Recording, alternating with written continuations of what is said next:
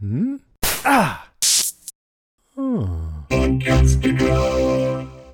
I just met a man that I'm actually going to interview tomorrow on my podcast who has written a book called Why Women, and it's for making the case for including women in the corporate environment. And he goes out as a consultant for corporations and does a lot of public speaking about this.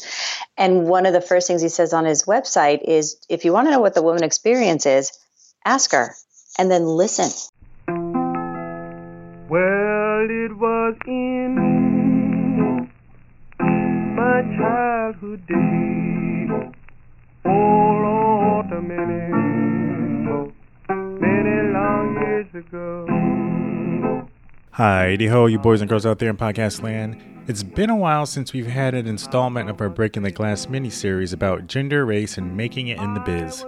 In today's episode, we delve a bit deeper from a socio-political as well as practical standpoint on the question of what we realistically should be expecting by way of change. This is one you won't want to miss. One of my objectives of this miniseries was to have as many episodes as possible actually produced by women. Well, today's one such episode is my friend, Radio Film School regular, and Breaking the Glass co producer Yolanda Cochran takes the wheel on this one. We'll cover some familiar territory we've covered before as a refresher to the overarching themes of the miniseries, and we'll get into some brand new, never before heard content on the show as well. But before we get started, I just want to give a huge thanks to the companies that helped make both the podcast miniseries and the Breaking the Glass film series possible Videoblocks and Song Freedom.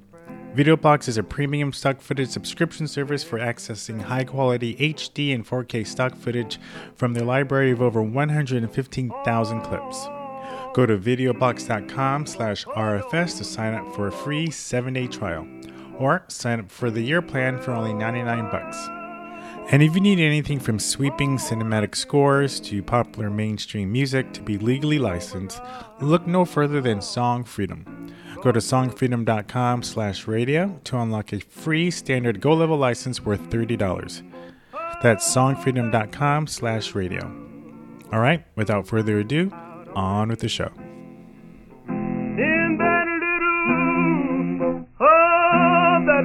Church house out on a hill.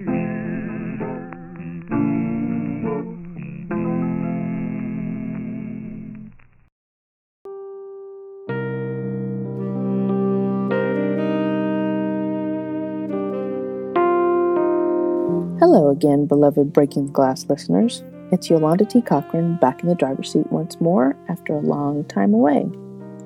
It's feeling like the Breaking the Glass series has been on something of a hiatus for just a touch too long, while Ron and I have been occupied with other passion projects. Ron producing and crowdfunding for his inspiring documentary Invisible Illness, directed by his wife Tasra, and me concluding a draft of a sci fi feature screenplay that I've been writing with my husband JD also a radio film school regular. You know, I've really been missing this show though while we've been away, and so I texted Ron a few weeks back and I said, Hey, what's up with Breaking the Glass? At this point, he was in the throes of crowdfunding, and I knew that was going to be the case, so I said, I'm happy to take up the baton and produce and edit an episode. Then, admittedly, once I sat down to the task, and before I fully digested the source material for the episode, I was thinking to myself, what are we really accomplishing here? Are we really having any impact? Is this worth all this time and effort? In an age of ubiquitous social media and armchair outrage, advocacy, and protest, not to mention the fractured and wholly dysfunctional political construct we have in this country, attempting real impact is a daunting prospect. Maybe we're putting ourselves through an exercise of rehashing the same old topics, time and again to no constructive result. Maybe we're doing nothing more than making ourselves exhibit A for the kinds of people who are really part of the problem by saying we. And in this instance, we being women and advocates of women do nothing but complain rather than just doing the job and being qualified, air quotes, and thereby achieving success simply by being capable and showing up. There are those perspectives that have come up on the show, including from voices that have been friends of Radio Film School. You know, there was the one woman, the the white woman who had been an assistant editor for 20 years. Right, right, right. And at 15 minutes and 28 seconds in that piece, she said in response to something that had gone on with her with her editor, she said, I knew at that time I needed to go back to my desk and work harder than I've ever worked before. So that was Chris Fenwick, professional in post production and host of a popular podcast series called Final Cut Grill, or FCPX Grill, if you're so inclined to try and check it out. But that statement sent up a gigantic red flag to me. And that and what that statement told me is that for the previous 20 years, she had not been working as hard as she could have been working. Because she knew that she had more to give and she was going to go back to her desk and she was going to give more. So maybe the reason she's an assistant editor and not an editor is that for the last 20 years, she's been pulling punches. I'm about to explode. Come with me now, get low. I'm, about to. uh, I'd venture to say that zeroing in on the one misstatement from a female breaking the glass panelist among a litany of evidence of gender bias in her working environment is exhibit A of the problem. In fact, my husband JD felt so strongly it sparked a follow up recording in response.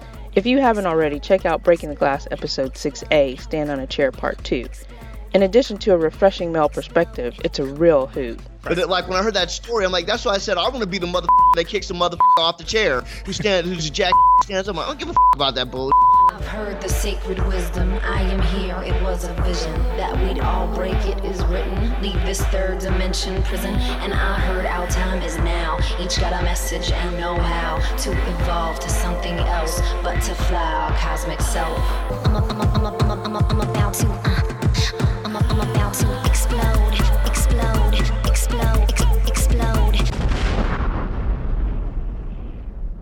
For those of you familiar with the show or not, I've worked for over 20 years in entertainment in various capacities, but the bulk of the last 15 years or so have been in production management, mostly from the side of the production company or studio. I won't bore you with the details of that other than sharing a bit of an anecdote. Part of my responsibility was to set policies and standards for production reporting back to the production company, as well as getting wrap documents and assets back at the end of principal photography. Let me paint a picture for you.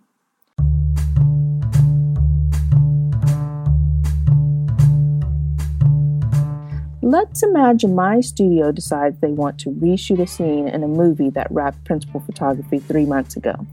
Here's the situation no one, and I do mean no one, who was involved in the shooting of the picture, save the director and the producers, is around anymore.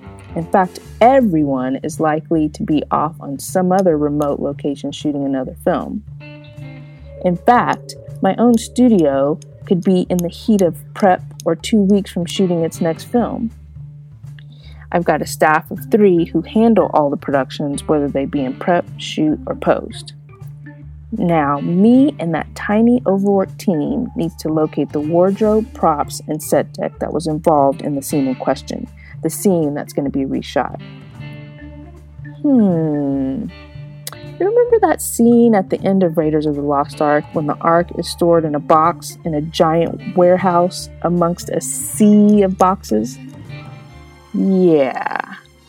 The number of hours me and my team would need to spend and the relative ease of locating those pieces critical to the continuity of the upcoming reshoot or additional photography is directly proportional to how well the production teams followed our wrap instructions for packing and labeling wrap boxes sent from the shooting location to our designated storage in Los Angeles. Typically, some remote, dusty, and extremely hot and unventilated facility in the valley. You get where this is going, right?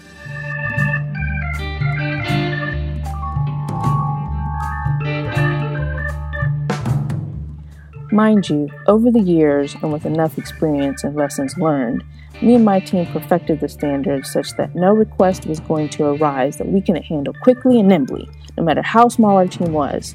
We had a system, a tight ship, if you will. And with that system came a fair share of complaints about it from the folks on the ground who'd eventually be long gone by the time post was in full swing.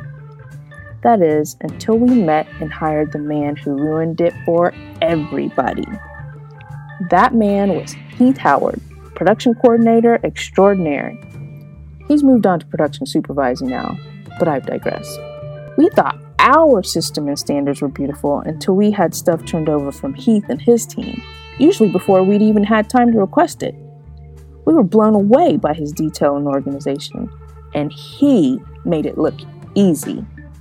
So, just like that, we went from, do we ask and expect too much from these people? to, why the can't everybody do this?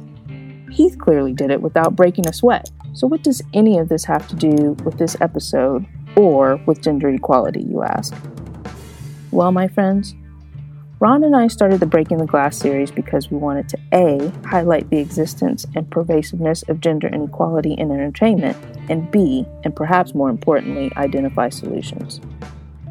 But here's the crux of it both he and I, to varying degrees and at various times, have questioned ourselves, questioned each other, and questioned the population at large.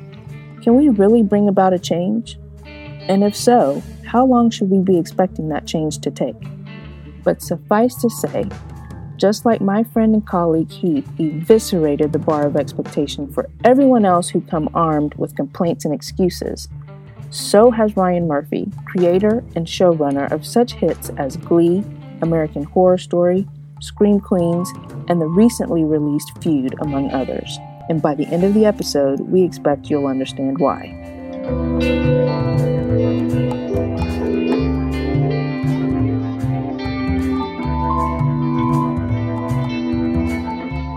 Let's start first, though, with our guest, Julie Harris Walker, host of The Other 50%, A Her Story of Hollywood, another great podcast on gender equality issues in the entertainment business.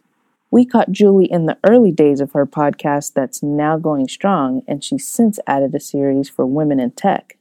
I'm interviewing successful women in Hollywood to hear their stories. And it's really like a let's sit and have a cup of coffee and talk for an hour. So it's really intimate, in depth. And what I initially wanted to explore was you know, there's a lot of chatter about, you know, Jennifer Lawrence's pay inequality and things like right. that. And people were talking about actresses and famous people. And I thought that is interesting and it's important, but it's not terribly relatable to me. You know, I'm sorry she got 15 instead of 20 million. And yes, of course she deserves 20 million dollars. But how does that affect my life? Um, so I wanted to talk to the women who are really in the trenches in Hollywood, working the business, working their way up and having families, raising children. I knew many of them were the breadwinner in their family, and I just wanted to explore what has your experience been? How hard has it been? Or how easy has it been? What kind of things do women have in common? Because just anecdotally, I knew a lot of female executives who were the breadwinner in their family, and that is really interesting to me right now. Like, how do you negotiate that in a relationship? Knowing that women still have 80% of the household and child rearing duties, how do you know, negotiate that while being a big executive? So I just started talking to women and asking them these stories. And I got to tell you, it is so delicious and illuminating and inspiring. And I'm talking to the kind of women where when I was coming up, I saw them on this big pedestal, like, you know, when I was just starting out in the business, I would see these vice president women who seemed so powerful and had it all together and were so smart and so untouchable. And getting to just sit and have these intimate conversations with them now and sensing what it's like for younger women to be able to listen to that conversation that they don't necessarily have the opportunity to have, mm-hmm. I think is incredibly inspiring as to what's possible for people. Yeah, yeah. Is there been some? You said it was illuminating. Is there something that has particularly stood out to you, or maybe even surprised you from the interviews you've done? Um, yeah, you know, some of the things I completely expected, uh, but like I ask every guest two questions: Are you a success, and are you a badass? Hmm. And for women, are you success? Ooh, that's hard for them to say yes. Um, it is very rare. You know, Yolanda said, yes, and I'm a badass. Like she owned it. And I was like, you're the first one who has. Yeah, yeah, but that is, uh, that's our Yolanda. she, but I've talked to, you know, executive vice presidents and they're like, well, you know, if I'm feeling really confident that day, yes, I'm a success. But, you know, I, there's still all these goals I want to accomplish. So I don't see myself as a success yet. And then I have to tell them, like, from an objective point of view, you are wildly successful. They're like, I guess I've been lucky. Come on, sisters. you have worked your ass off for that. Own it. Okay, so this speaks right to really a topic that started this whole series that I'm doing right now. Anyway, this, which was this "Think Like a Man" episode I did on my show, and I don't know if you had a chance to hear it. Did you get a chance to hear it? Oh, yeah, I've listened to it. And I was listening to the first episode in the series you're doing right now just this morning. Oh, okay, cool. So, I have some opinions about that. well, I, I definitely want to, I definitely want to hear it, but uh, but it all goes to this mindset that seems to differentiate between men and women in terms of how they look at themselves and you know like for instance even in the trailer for the for the film series that we're doing you know it starts with a story by one of the women on the panel um, Nichelle Proto, who's a VP, and she says she she shares how she feels like one of her failures is that um, basically not owning it throughout her career, and how she noticed that with the men she's worked with, like men had no trouble owning it, and it wouldn't even matter how small it is that they did. Like they made sure people knew what they did, like no matter how small. And Oh, yeah, I heard that. yeah, and so, uh, so first of all, tell me what do you think about that, and then I want to hear your. You said you had some opinions about the whole think like a man thing. I want to hear about that too. Um, well, I think there's a few different parts of it. One is, and I think Sheryl Sandberg nailed it, we have to think like a man in that, um, like the data shows, if a woman's going for a job and there are six qualifications, she has to have seven of those qualifications before she thinks she's ready to put herself forward for it. Right. A man will see the six qualifications and be like, I think I got one of those. I got it. Throw me in. I can do that job. so, in that instance, yeah, think like a man. You can do it. Throw yourself in there. And I was recently in a in a situation myself where I was interviewing for a job and I had five and a half the qualifications and everything in me wanted to hold back. And i kept saying to myself act like a man act like a man. Yes i can do that job. Like i can figure it out. I know i can. But it took a lot of self-talk for me to get there because my instinct was oh i don't know. I'm, i don't know so that that's that's one aspect. I think we need to own our self-esteem own our confidence say yes know that you can do it.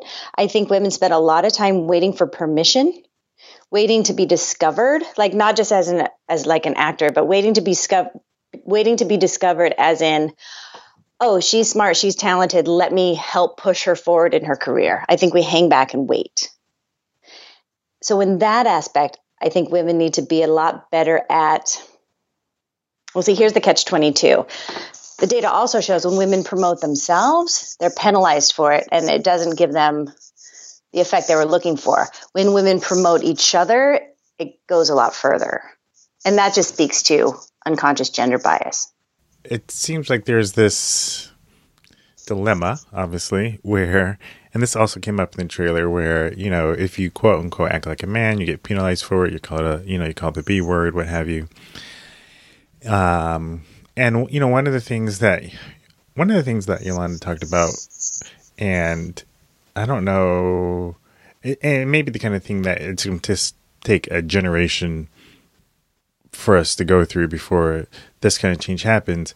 But like changing, and came up in that episode, the Think Like Man episode, like basically changing the societal norms, changing the conditioning Yes. that we do with women and little girls when they're little girls and boys, men when they're little boys, in terms of what's considered, you know, like normal for men what's considered considered normal for women, that kind of thing.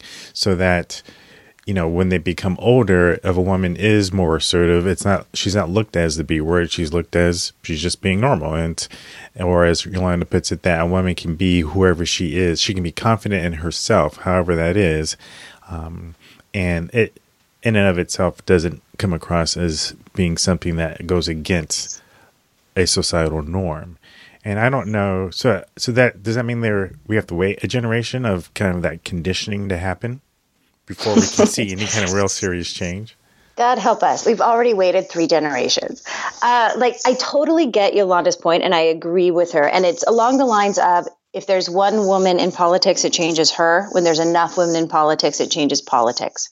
It is about changing the society. Because, right, if if the issue is women are not acting enough like men, so they're not assimilating enough into the male culture that we've all agreed is the norm, and that is what we all have to comply to, then yeah, I, I agree that's a little bit of bullshit. Because really, what needs to happen is the society needs to change Mm-hmm. so that every style and every human uh, interaction and the way that we behave as humans is valued, regardless of where you are on the spectrum. I do think we still have such, and I'm going to say this phrase again because I think it really nails it, and it's unconscious gender bias. Mm-hmm. Because you can talk to men, I talked to a man yesterday, in fact, who sincerely believes he hires and promotes based on merit. He doesn't see gender. And I said that that would be fantastic if you were in a post gender equality company. But the reality of it is, if you really are only hiring and promoting on merit, why is it you only see merit in males? And, And you you're not- talking to, not even aware talking- of it. Were you talking about the proverbial you, or were you were you talking about him specifically? Oh, I was talking about him specifically. Is was is that something that was borne out? Like, does he only have males working for him? Is that what you is that what you've seen in this particular case? yeah, in this particular company, um, all the all the executives are male, Got it. without exception.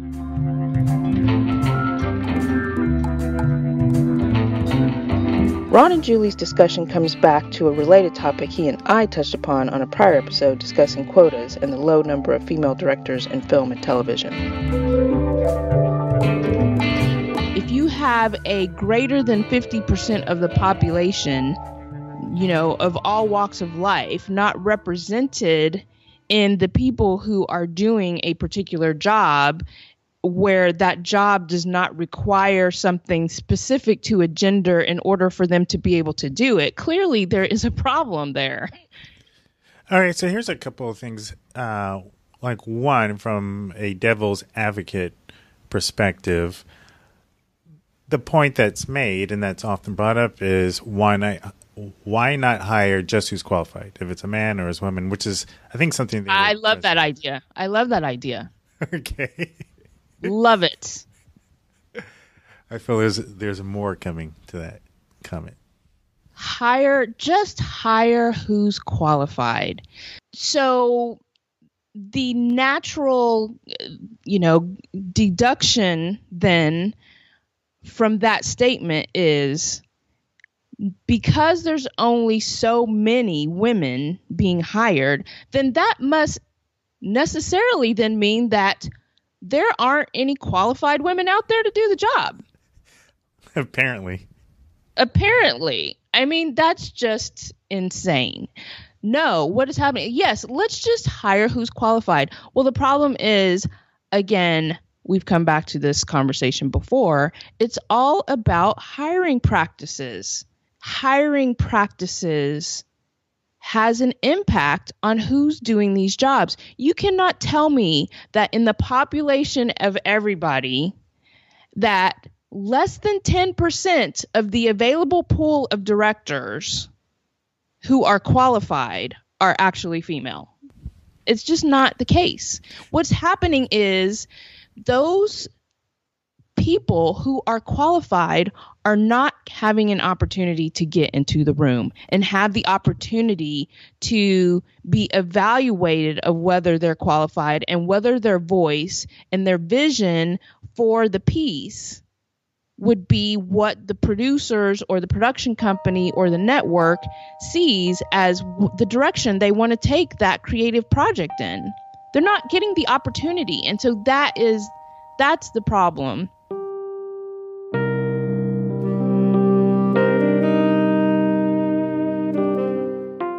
Always say the women's movement failed, just to be shocking. but I know, I know it didn't fail, but I know it is not finished. Because what we accomplished was yes, women can be in the public sector, and women can have jobs, and women can do very well, and women can still do 80 to 100% of the, the housekeeping and the childcare. So as a result, women got all the responsibility, and it let men off the hook in a lot of ways. Mm-hmm. And I think it's because we didn't include men. Like we didn't get their buy-in to, yes, I'm going to pick up the other 50% of the household. And so I think it's not finished and now we're in the predicament that we are. So it's just to say I think it is vital to include men in the conversation. And I know, and I know many of them personally, there are men who cannot even hear this message from a woman. They can't even hear it. They don't believe it. It doesn't go in. They don't even know what you're talking about. They can't comprehend any of the examples. I think it's going to take a lot of men seeing it, calling it out, recognizing it, and telling their bros. Yeah, yeah.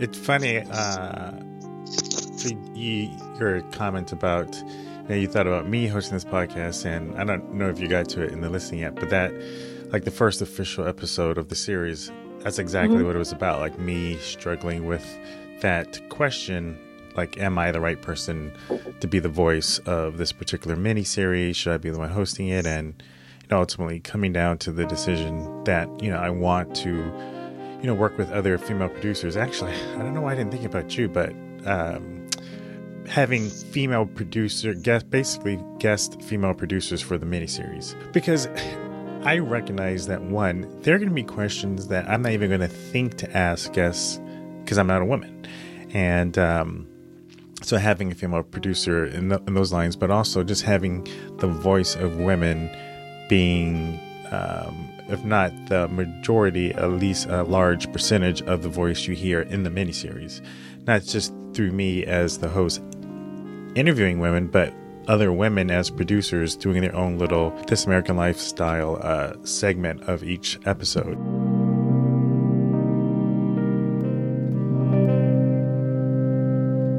It's interesting to contemplate. Ron, on occasion throughout this series, has rightly posed the question Are there behaviors and actions among women themselves that may be lending to upholding the inequities? Great question. And taking a look at that, one might flip it and say, What can women be doing to help themselves? Two answers to that question are A, women should advocate and promote other women, and B, women should shine a light on and expressly call out inequities when they happen. Sounds logical, right? But what happens in the real world when women attempt to make this kind of impact and change the course of their realities? Courtney Daniels is an actress, producer, and owner of Busted Buggy Entertainment. Courtney's completed more than one feature film and knows a bit about this topic. Both she and Julie pinpoint the flaws inherent in these seemingly simple solutions. Here's a perspective from Courtney. There are women in extremely high levels of power in the studios. They're at the top. Yet they are approving these shows cutting the the woman and not the man. That unfortunately there isn't a lot of sticking together and and that's what's going to change things. That if you look at any cause it's people sticking together and fighting for each other. And that's not what happens. They they're at the top of their game and they can't look like they're supporting women and that's their agenda. And therefore they allow this sort of thing to take place. If you want to see change women have to work together and men who believe that women's brains work just as capable as another man's and can find the cures to cancer and we passed all of the same classes in high school and college that a man did just because we're a woman doesn't mean that we don't have the same capabilities and and men have to agree and support that Here again, Julie makes yet another salient point on this train of thought. Women are afraid.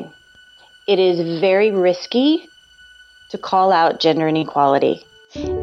And if you've attained a certain amount of success, you are afraid that will end.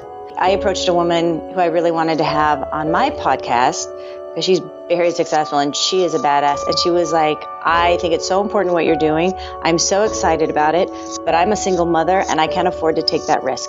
So I will pass. Thank you very much.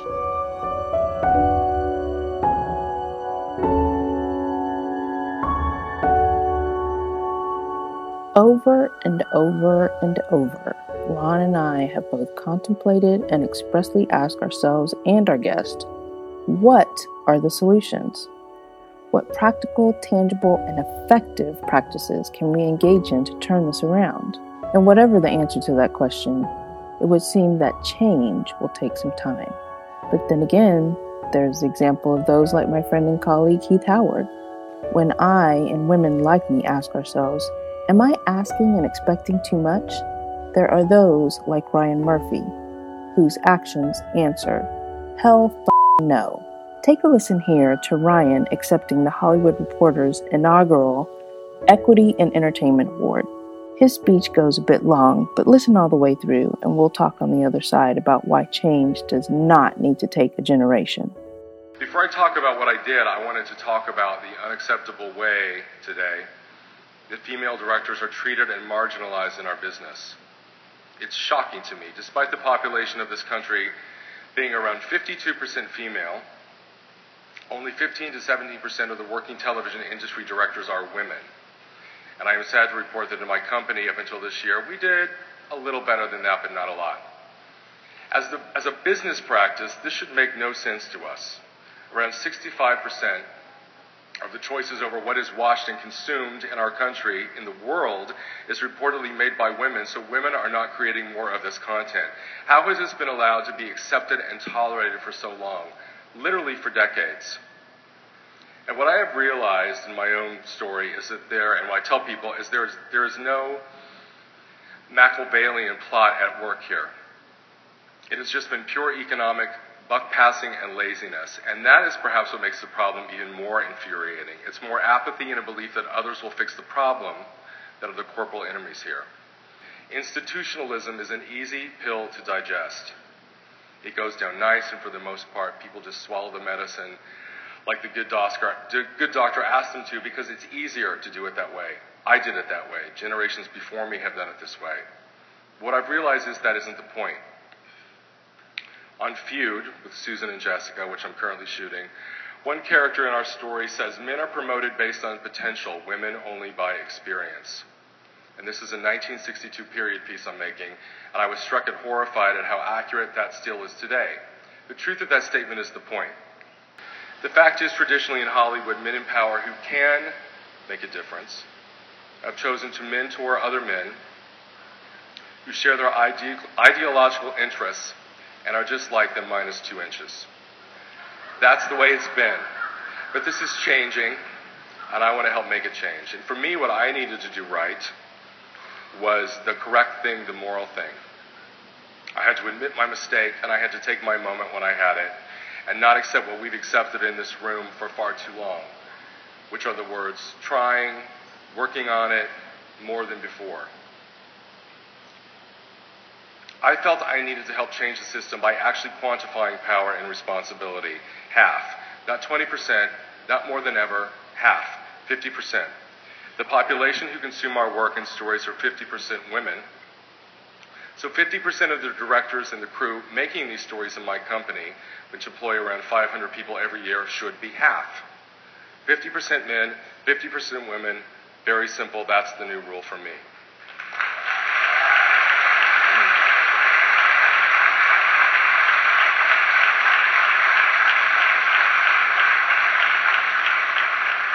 And I also think that these women should make the exact same wage as their male counterparts if they are doing the same work.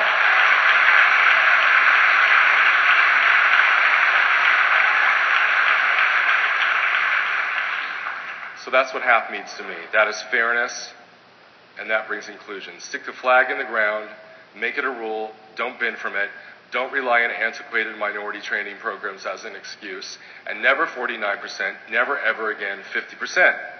Because women in this country are not the minority anymore, they are the majority. So why are we treating them like they are the minority? And um, to anybody in the room, I really need help with female grips, so if you know anybody, please send them my way. And here's what else I tell people about the Half Foundation. This is maybe perhaps the most important thing to me. It was so easy. There was no laborious hand wringing from the people above me with true power who are my economic partners on my shows. I found myself drowning in an instant ocean of yeses. Let's do this. How can I help? Let's do this on other shows too.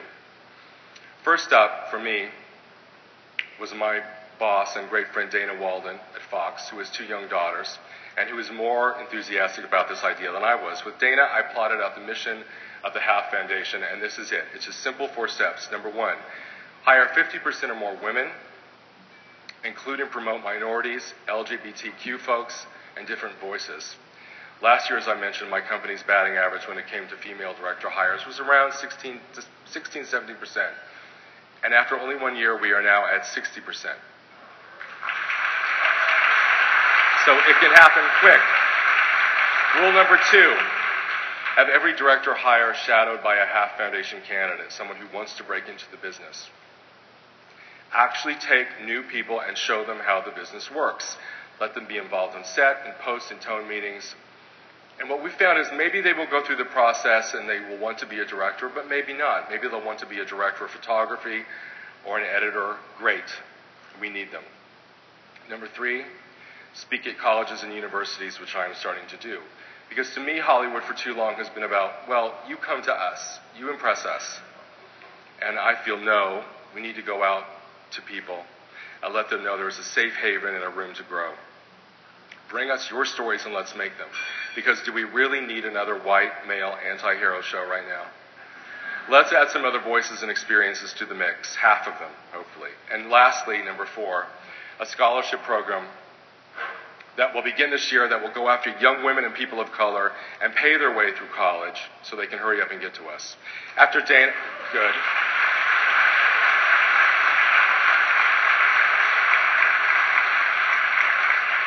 After Dana, I went to Gary Newman and Peter Rice and John Landgraf at FX, who had simultaneously been looking at his network for a new way to bring women directors into positions of parity, and in one year, like with Half, has also completely reinvented what is possible with the idea of inclusion and equal representation. What I have learned in only 11 months is if you have power and you want to bring positive change, everyone will conspire around you to help you do that. But you have to speak up. You have to say it exactly and clearly what you want. And I think that the men around us in this industry, for the most part, are generationally sons of feminists or at the very least working mothers. And they are married to working mothers and have daughters who cried when Hillary Clinton lost. And they want to help us. They are friends and allies to be embraced. They want to change the system with us. I truly believe that.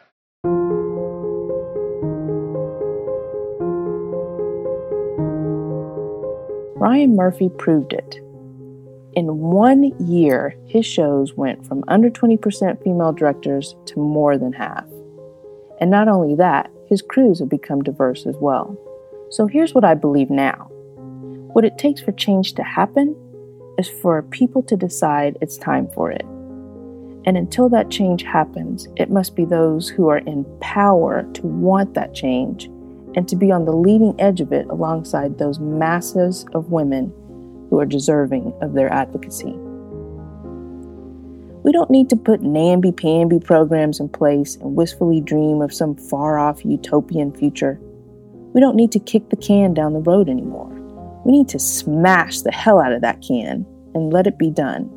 Because guess what? People like Ryan Murphy ruined it for everybody.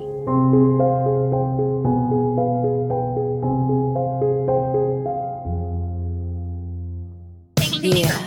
I'll honor my word as me and I will put myself on top. On my own totem pole, I know my soul, it will not let me drop. Like Diddy and Biggie, baby, I won't stop. No, I won't stop. Call me a firecracker, now you're after all I got. Breaking the Glass is a radio film school miniseries and a production of Dare Dreamer Media with production help from Ron Dawson and yours truly. If you have a story about something good or bad that happened to you in this business as a result of your gender, whether you're a woman or a man, we'd love to hear it. you. Yes, you're quite badass too.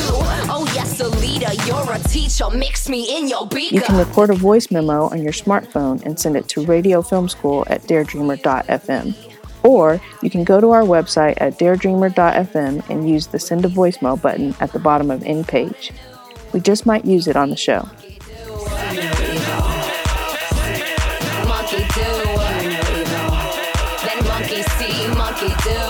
Music for this episode was curated from freemusicarchive.org. Links to tracks are in the show notes. And speaking of music, Song Freedom has a huge library of songs from every genre, and they're your best source to license music from mainstream artists like The Lumineers, American authors OneRepublic, and Colbie Caillat, or classic tunes from the likes of Sinatra, The Temptations, Bob Dylan, and more. Go to songfreedom.com slash radio and sign up for a new account and you'll get a free standard license worth $30. That's songfreedom.com slash radio. We thank Song Freedom again for their support. Feels like my own death. We are together, it's forever. We are a team of friends. The clock ain't ticking, the world's transformed. Now Breaking the Glass is also supported by VideoBlocks, a subscription service to license premium HD and 4K stock footage. When you go to videoblocks.com slash RFS, you can sign up for a free 7-day trial that'll allow you to download up to 140 clips from their main library. If you like what you see, use that same link and you can get their year plan for as little as $99. The normal rate is $79 a month. You'll get unlimited downloads from their library of over 115,000 clips. You also get access to their marketplace of over 1 million user generated stock clips at rates as low as $20 to $30 cheaper than any other popular stock sites. So remember, that's videoblocks.com slash RFS. Another great way you can support the show is by leaving a rating and review in iTunes. Let us know what you think. You can follow Ron on Twitter at Daredreamer Ron, and you can follow me at Rat in a Wheel with underscores between each word. And you can follow the show at Radio Film School. If you like this episode, share it on Twitter or email it to a friend you know who needs to hear this message. over inside, release that stale mind and start anew. Then monkey see, monkey do. So that's our show this time. It sure feels good to be back. And before we sign off, I leave you with this quote from Zora Neale Hurston. Sometimes I feel discriminated against, but it does not make me angry. It merely astonishes me. How can any deny themselves the pleasure of my company? It is beyond me. Then monkey see, monkey do. You're listening to Dare Dreamer FM, the sound of creative expression. Hmm? Ah! Oh.